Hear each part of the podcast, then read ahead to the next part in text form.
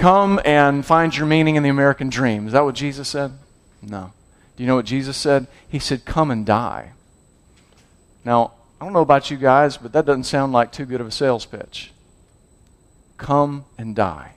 Take up your cross, follow me. That is what Christ says. If you're not a Christian in, and you're in here or you're listening to this, watching this sometime in the future, that is what Jesus, that's his sales pitch. That's what he says. He says, come to me and I, I will, I will make you suffer, and I will allow you to persecute. I will allow you to be persecuted for me. Now, you need to think through the ramifications of that. Because if you think that you're a Christian or you're, you're religious, but yet you're just seeking your own way and you're seeking your comfort, or the American dream is what brings you meaning, you need to examine your heart. If Christ has changed your heart, he changes your affections. If he is, if he's brought you new life, he gives you a new trajectory. And so I challenge you to think through the ramifications of that and to ask yourself, am I religious and I'm trying to do good things and I'm, I'm in a churchy atmosphere and I'm involved in people's lives, but yet you've never really embraced suffering and coming and dying for the sake of Jesus Christ? You need to examine if your heart was ever changed to begin with. And this could be the day for someone in here that today is your day of surrender. The day that you reject religion, you reject religiosity, you reject being a good guy or girl, and you come to die.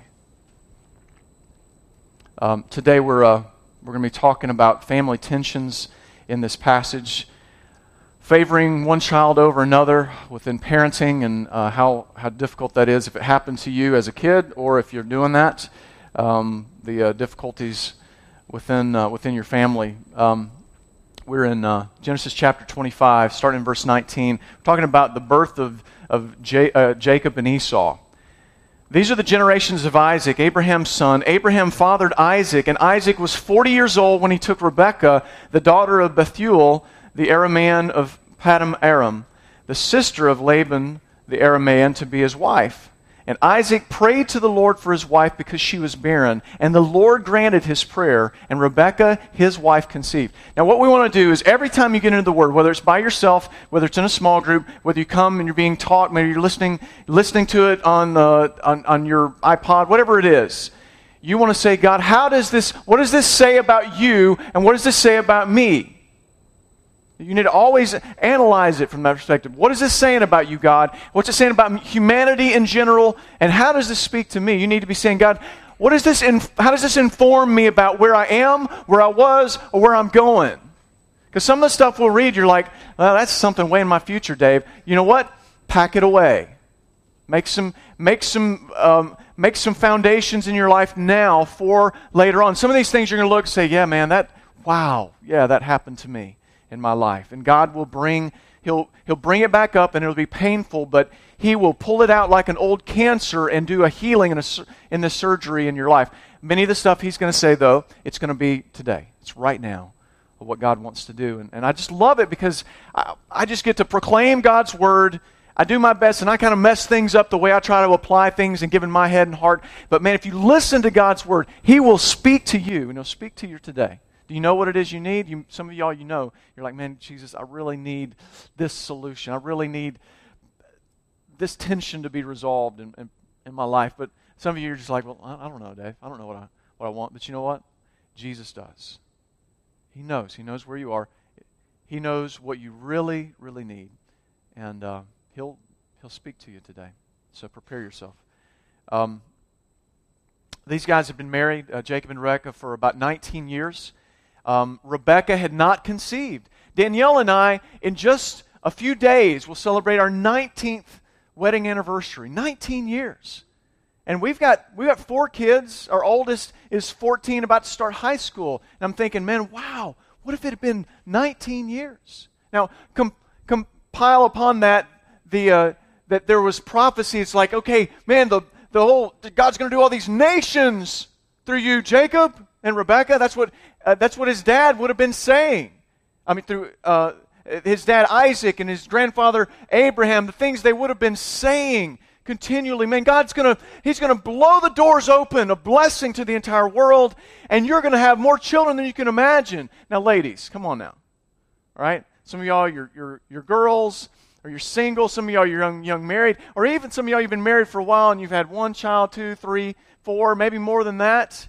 You know, but imagine the pressure on you if everybody's looking at you saying, you got to have nations, girl.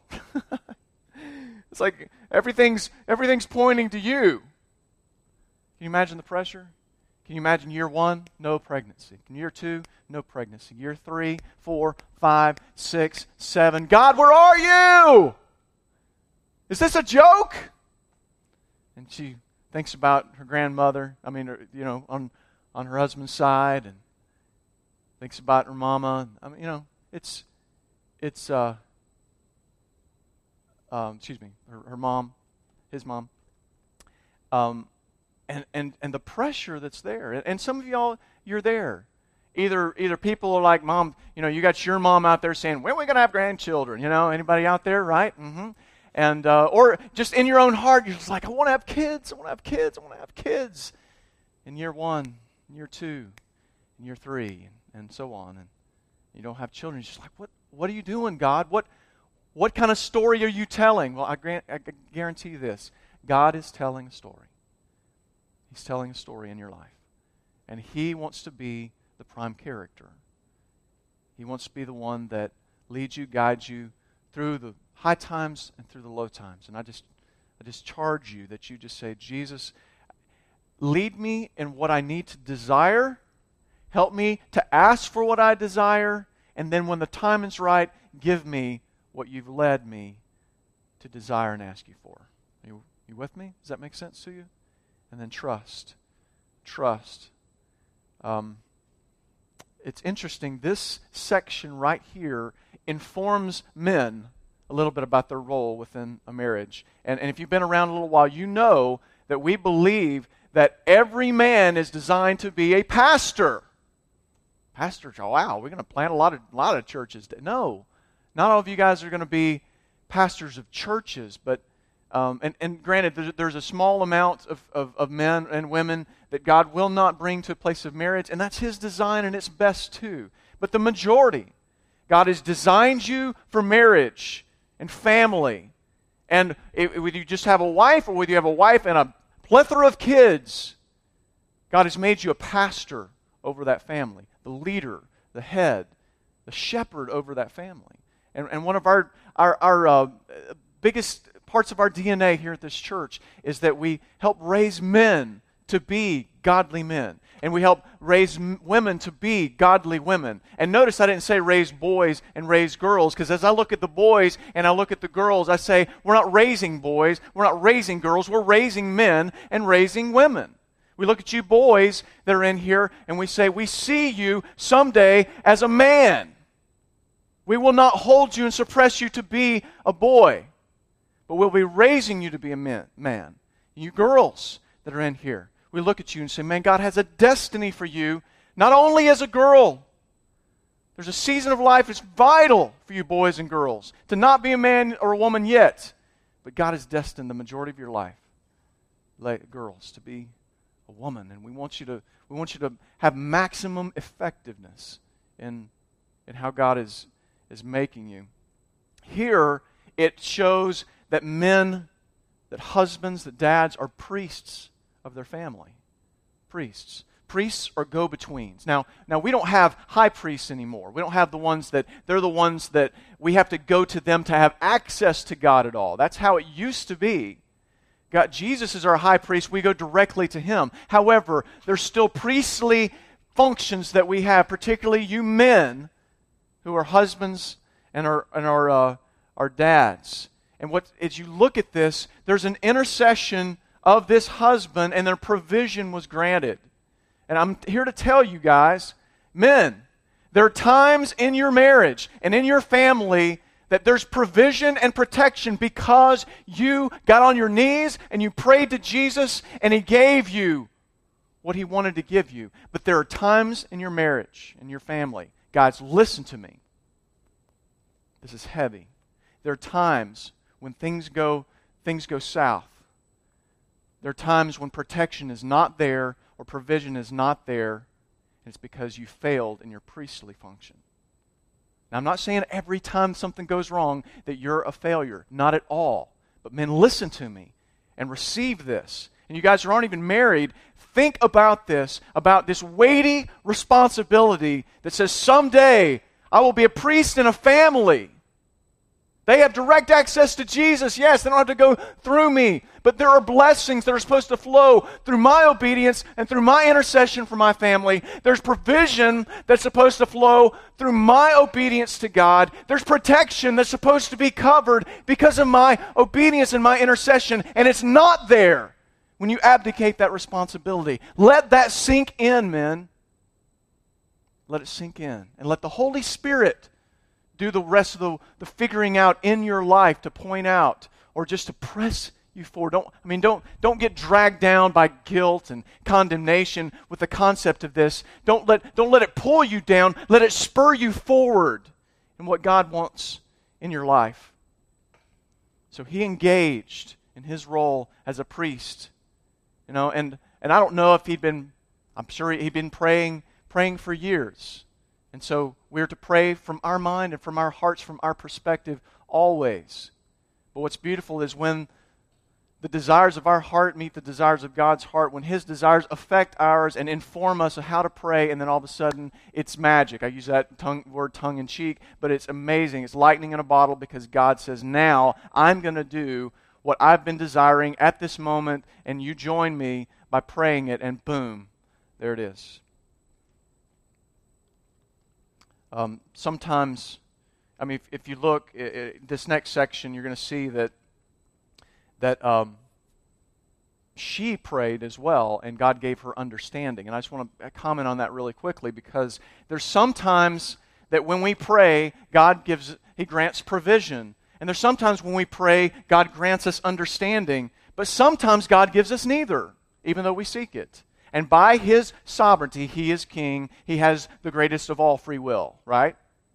Sometimes in his sovereignty, he says, I'm not going to give you the provision. I'm not going to give you the understanding either. Trust me. Don't trust the understanding. Don't trust the provision. Sometimes God will give you, he'll grant you provision, but won't give you the understanding. Sometimes will not give you the provision, but he will give you the understanding of why he didn't give you the provision. And sometimes God will give you both provision and understanding. It's all up to King God. Whatever he wants, he wants to do. And trust me, it's strategic. It's not haphazard. It's not that his, his alarm didn't go off in the morning for him to send you understanding or provision. God is strategic in what he ordains and what he allows. Verse twenty-two says, the children struggled together within her, and she said, if, if it is thus, why is this happening to me? So again, intercession of the husband, provision was granted. Um, now we're going to get into the, the, the intercession of, of wife, of mom. Understanding is given in the next thing. But, but here I want to take, take a moment, and I want to point out to you that what's really going on here of this, this uh, struggling that's going on inside of her. I mean, how, how many of you ladies have been, uh, you've experienced pregnancy, brought, brought a baby into this world? How many? Let me see your hands. All right? A bu- bunch of you. Um, you know, you, you know what it's like. In fact, one of the freakiest cool things in the world is at about six months, you know, and that baby, you know, you just see this full handprint that'll, that'll come up here or this or this elbow, and it just goes zip, you know, and it's like, wow, I've seen too many alien movies. This dude's going to pop out anytime, right? Um, it's it's amazing to see it, and, and just some of the time, you know, and, and the ladies, sometimes they just get kind of sick because of the moving around that's going on. That's even past this, the morning sickness, but just because there's turmoil. Well, it, it's it's not that they were just moving. That's not what the English is is telling us here. If you look in into the into the original language in the Hebrew, um, the word for struggle that's here um, was not just about innocent tumbling. The synonyms for this Hebrew root are crush, or to break, or to oppress, or to treat violently. And you're like, what are you talking about? Treating violently in, in the womb, two twins and all that? That doesn't make any sense, Dave. Actually, it does, if you have a biblical worldview. See, uh, man, I, I, I, we have four kids, and man, I, I, I was, I caught every one of them. I did. I caught every one of my children in in the O R, and it was just amazing that I was able to be a part of of that process. And um, after they get all cleaned up, they're really cute. And until then, they look like a slimy lizard, all right? But, but they, you know, these children, infants, and just, I mean, a few weeks old, a few months old, they are so, they're they're beautiful. We look at them, and and we just think innocence, and we think beauty, and of course they're so beautiful because they look half like you, probably. That's why you think that, and and. Uh, But you, you just look, it's like, man, this child can do no wrong. It's just innocent. It's like a cherubim. It's, it's, it's an angel. No, not so much. Not so much. You see, we're being informed here that even as innocent, now relatively speaking, man, they're close to perfect because we're so jaded and so messed up. But they're not. From conception, they're self-seeking, self-serving. They're incredibly selfish little creatures. And it informs us that at conception we're born, or we're, we're conceived broken. We're conceived with a dead heart. We're conceived, again, Martin Luther's, Martin Luther's great definition for sin is, sin is man turned inward upon himself. I mean, think about a fetus. You know, inside a be- inside a womb, you know, at that point, and just you, you can just see this baby kind of turned upon himself. And it's true, as adults, we're turned upon ourselves. And even in the womb, we're turned upon ourselves. We're born sinners. It's only the grace of God that can that can change things. It's that they were, lit- I mean, it, the text is saying that these guys were fighting in the womb. I mean, I had a big brother, five and a half years older, and we fought, but not not even all that much because he was five and a half years older and he could pummel me. Can you imagine sibling rivalry being so bad that it starts in the womb? And that's these two. That's Jacob and Esau. Now, uh, I just want to give a counterpoint right now, though, uh, because from a from a biblical perspective, these were twins that were humans in the womb. The Hebrew word that was used here was the plural of the word son, which described primarily sons that were outside the womb, that were children or even adults. What what what are we being informed of here? They're not they're they're they're human. They are they're boys and they're girls. They're sons and daughters from the moment of conception. It breaks my heart that America is so jaded with abortion. It, it, it tears me apart. I mean, do, do I, I? I believe that the right should be out there. That if if there is there's a a wife that's on the table and a husband has to choose between the life of his of his wife or his non-born child, that There, there should be the right for that husband to be able to make the decision between between the two of who who's going to be saved. But you'd better know that it's a real baby, it's a real human being that's in there. I mean, so much of the whole pro-abortion movement is in saying, it's not a baby yet, it's not a baby yet, it's not a baby. It's all theory, at least at, at best it's theory. I don't believe it's theory. I believe it's human, but it, at at worst, excuse me, at worst, it's a theory that we think it's it becomes a baby, it has a consciousness at some point. We're not really sure where. Well, how jaded do you have to be to say, well, we're not really sure, so we'll go ahead and okay that it can be killed?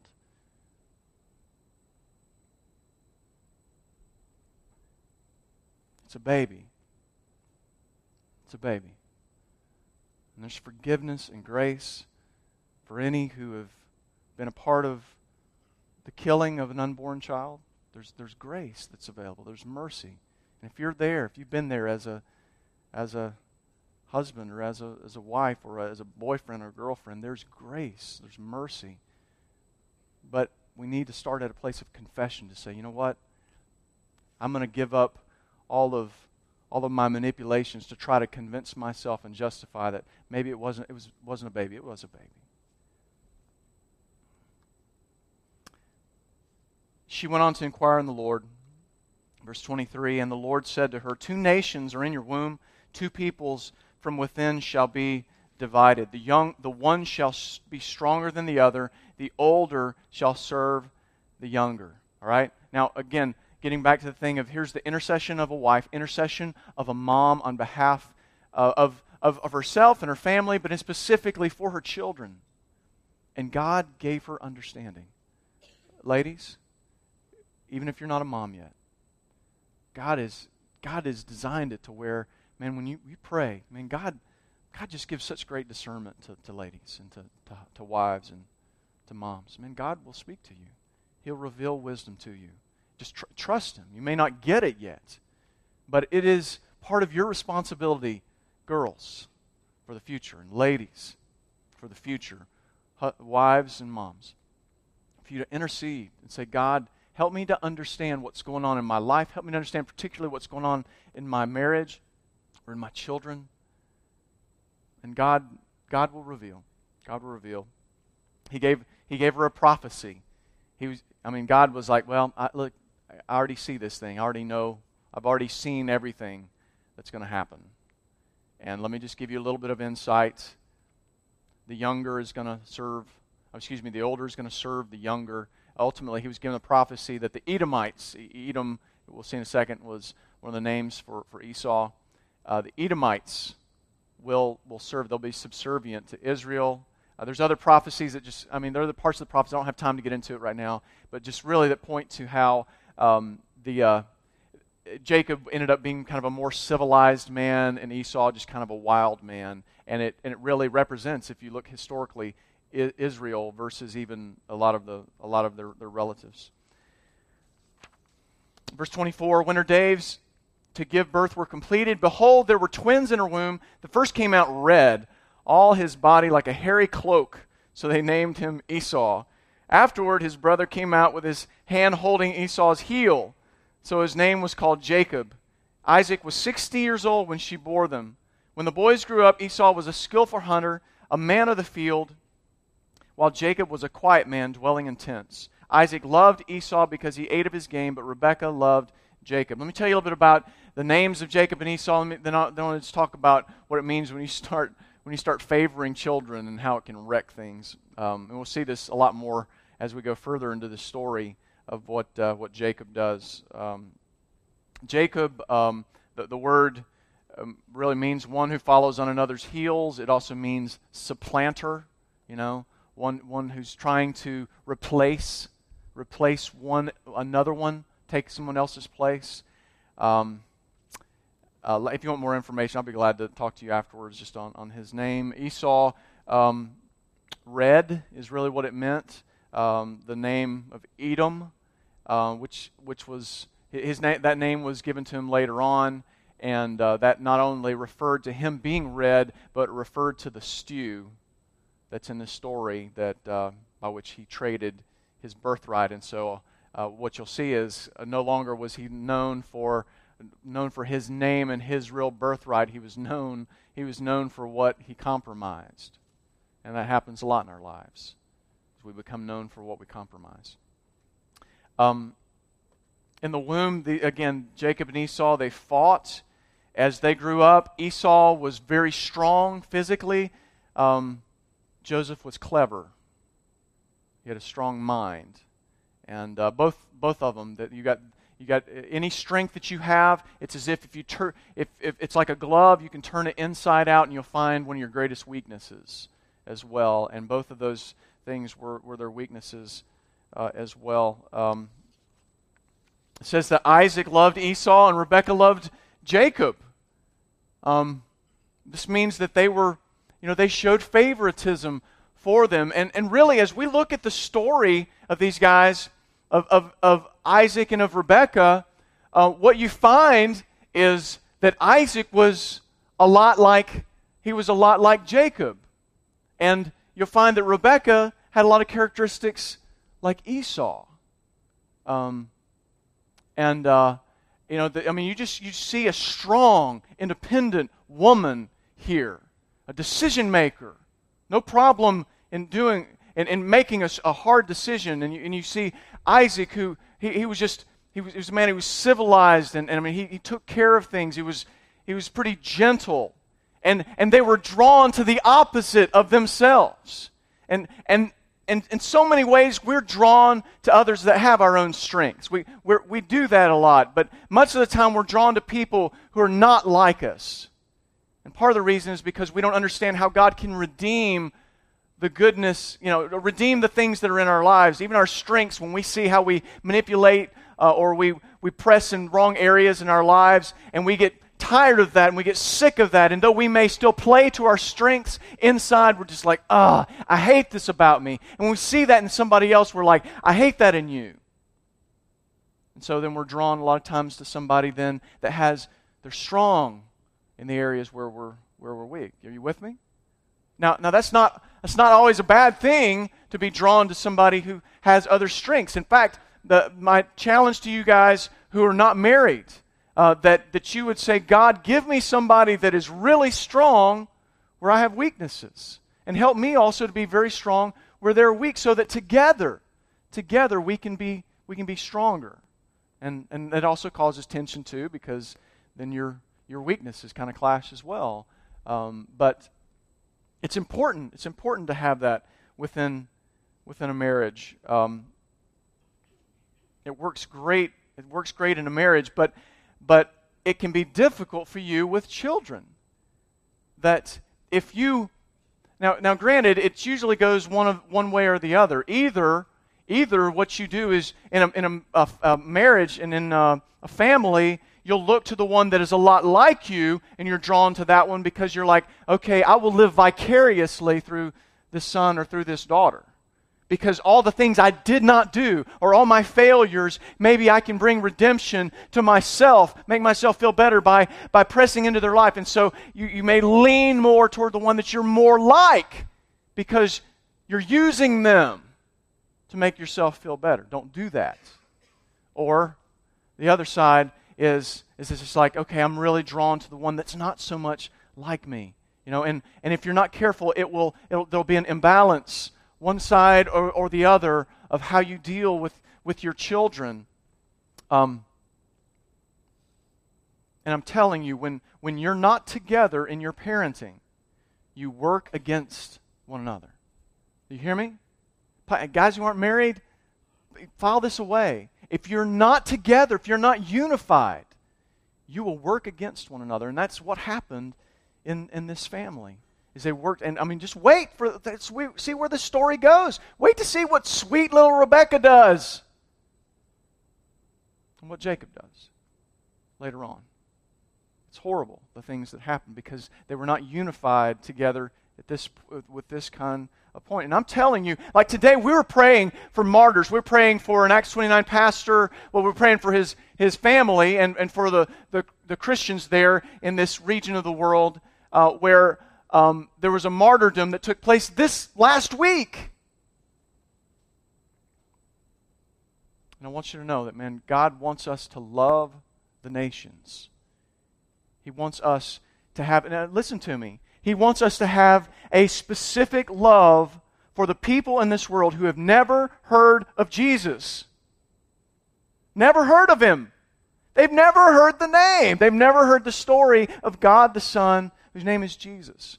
Our hearts should break, not to condemnation, but to propel us in trajectory, to say, God, help us to get the name of Jesus all over the world. And, and some of y'all, you're, you know, you're the kids that are being raised up, and God's going to send you out. For some of y'all, you're the parents that you, you need to go to short term, but you're going to raise up some kids that when they're adults, man, God's going to send them all over this world. And I'm telling you, there's some, I just feel that God within this church, within Sojourn, in the years that are ahead, we're going to have men and women that are martyred for Christ.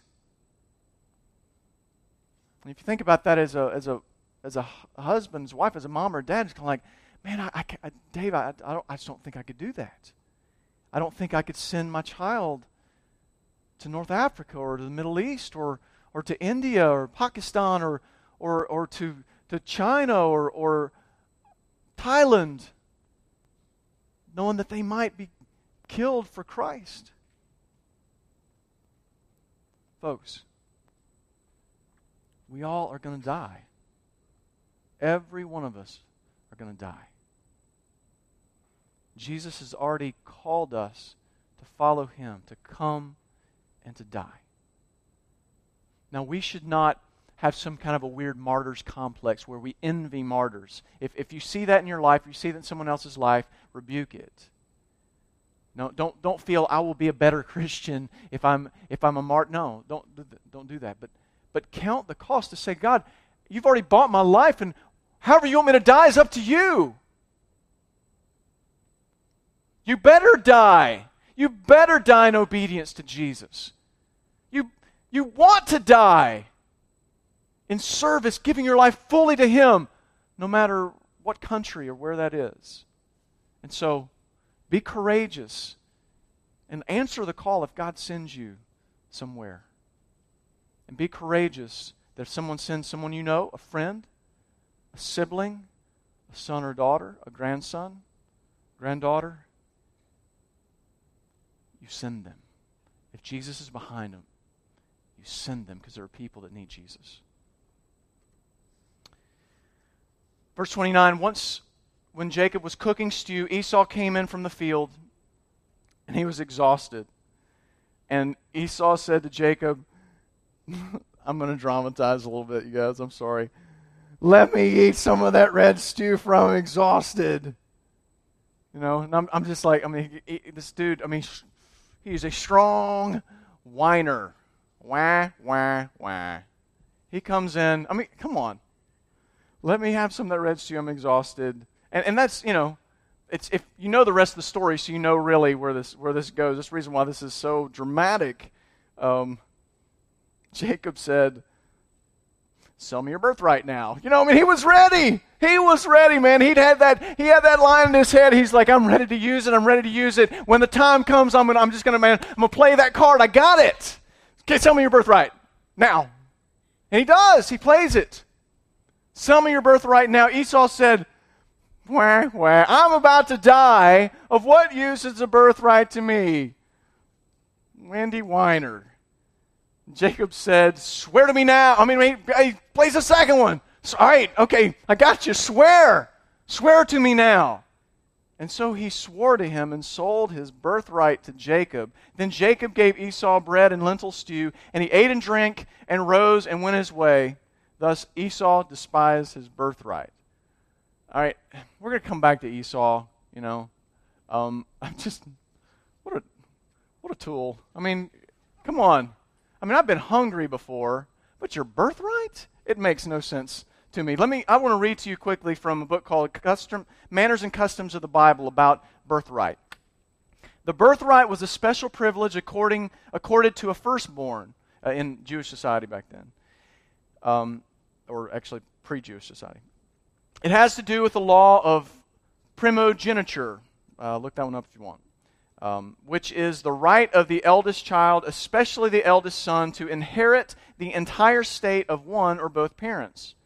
But it was more than that. It included a number of other privileges and responsibilities. The firstborn son also inherited the leadership and priesthood of the family or tribe, and he received a double portion of the inheritance. See Deuteronomy twenty-one seventeen. For example, if there were only two sons, the firstborn would receive two-thirds of the inheritance. If there were three sons, he would receive three-fourths of the inheritance. It was as if the firstborn were two persons instead of one. Any portion of the firstborn's inheritance could, however, be transferred to another by God or by his father, or he could transfer it to himself, as Esau did, for a portion of red stew. I hope the stew was good. Can you imagine just rotting, just like rotted in his stomach, man? You know, later on he's like, mm, might not have done that one. Might, might not have. Jacob um, Jacob was the, the blessed son. Um, it, it had already been prophesied. I, I just bet you Rebekah had told him hundreds of times, you're the chosen son, you're the chosen son. Now, probably she, she probably did not say it uh, to Esau, you know, probably didn't say it around Isaac, and there's, pro- there's huge problems in that, of when you go around people's backs and when things are in the dark instead of being in the light. And so just more and more, I mean, she's probably telling him this, you're the chosen one, Jacob. You're the one. Your brother's going to bow before you. His families will serve your families. Now, can you imagine what that would do to a kid? To be raised, to, to, to know that? Or to at least to have that information? What would it do with your relationship with your sibling if you knew this? And by the way, this is this is seen again just later on in, in Genesis, in Jacob's son, who? Joseph. Where he knew that he was also, the other, his brothers were going to bow before him. And he's like, hey, man, guys, I'm just so stoked because someday y'all are going to bow before me. And they're just like, yeah, that's so great, right? No. That was not the response at all. So he... I mean, prophecy is prophecy. It was going to happen. But as we learned in the story of Abraham, you need to pursue God's trajectory and not your own. Because if your trajectory is not completely aligned with God's trajectory, you're going to end up in the wrong place. Jacob, he sees weakness in his brother. He seizes the opportunity. He manipulates him. And he uses deception and manipulation to get his goal. Guys, this is not God's way. It shows a complete lack of trust in God. It shows a lack of respect of the imago Dei, which means the image of God in all people. I'm not saying they're, they're brothers and sisters in Christ, but, but I mean, not, I mean anyone out there is like, we should have a respect because God made them. Complete disrespect in others. We marginalize people. We treat them as pawns to get what we crave. This is wrong. This is wrong. Some of us need to hit our knees this morning and confess before God, God, I, you're showing me where I'm manipulating people in my life. I'm, I'm, I'm causing, I'm causing them to fall so that I can raise up. Sometimes I do this with my kids. Um, it's just, even at a small level. I mean, they may, I tell them to do something, and they ask me the reason why. Why, Dad? Why, why, why don't you do that? And, and granted, there's sometimes when, in kids, when they're being, they're being disrespectful, and they're just being disobedient, like, why, why, why? They're, they're going, they're, they're doing this. And, and we need, you, you put a clamp on that. Um, however, there's sometimes when it's genuine. They just want to know. And there's sometimes in my life that I will I will reject giving the reason behind the reason. Yeah, that's great fathering, Dave. That's pretty smart. Why, why do I do that? Because I just don't want to take the time. I just don't really want to be bothered. I just want to I just want to be the guy who's powerful. Just do just do what I'm just do what I say. Shut your mouth and just go do what do what I say. Go to your room after that. It's horrible. It's it's ugly. Sometimes I do this in my marriage, and, and Danielle, I, she, she does a great job of making sure our bills are always paid on time, you know. But at least one time I know that a bill didn't get in, in on time, and just, you know, late fee wasn't a big deal. It's a late fee, and I and I remember piling on the guilt, you know, and I don't think she she realized what I was doing, but just kind of piling on the guilt just to make myself feel a little more powerful. That's pretty loving, Dave. It's ugly. It's ugly when we manipulate people.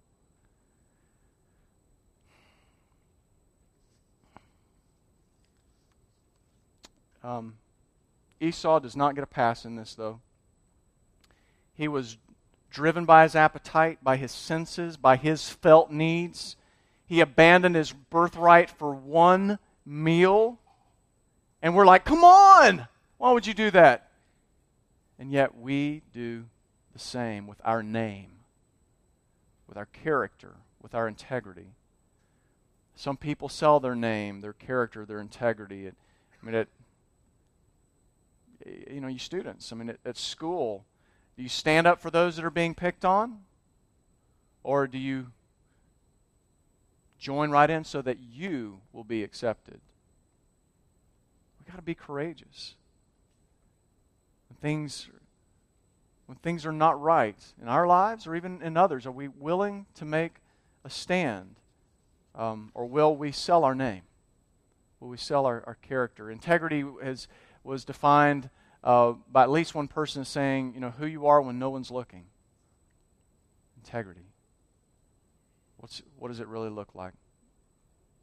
All right, so listen, uh, just some kind of closing application, I think, for uh, for today. I mean, what you know, what do we what do we pull out of this story? Well, there's there's a lot, there's a lot to see, but one of them is when you don't get what you think that you deserve. What what happens then? You know, maybe you don't get it in the timeline you want, or I mean, it's what happens when you don't get what you think you deserve for years. For decades. I mean, they were married for twenty years. Talk about a promised son that would bless the nations, but it didn't come. It didn't come, and it didn't come. What do you do with that? Well, what you do is you, you either go to that thing, to that ideal, for your for acceptance and for meaning, for peace, for joy. You go there. And if you go there, all those things will be crushed. But if you go to God instead and say, all right, God, you're the God over the ideal or the trajectory over my life. I go to you, and all this is, it's it's submitted to you. So I'm asking, but I submit to you and your timing and what you want to do in my life. Um, what is your source of joy? What's your source of peace? Um, Isaiah forty-four, six through eight says this. Thus says the Lord, the King of Israel, and his Redeemer, the Lord of hosts, I am the first and I am the last. Besides me, there is no God. Who is like me? Let him proclaim it. Let him declare and set it before me, since I appointed an ancient people. Let them declare what is to come and what will happen. Fear not, nor be afraid. Have I not told you of old, from, from of old, and declared it, and you are my witnesses? Is there a God besides me? There is no rock. I know not any. Guys, you need to come to a place where you just say, God, I, I'm not going to go to any place else as my rock. I'm not going to allow anything else in my life to be my God. Because where you bow, where you bow and where you put all your energies, that's your God. And if it's an idol, you better crush it today. The Holy Spirit gives you the power to crush it. But God's like, look, there's, there's no other God. So I'm your rock. There's no other rock but me.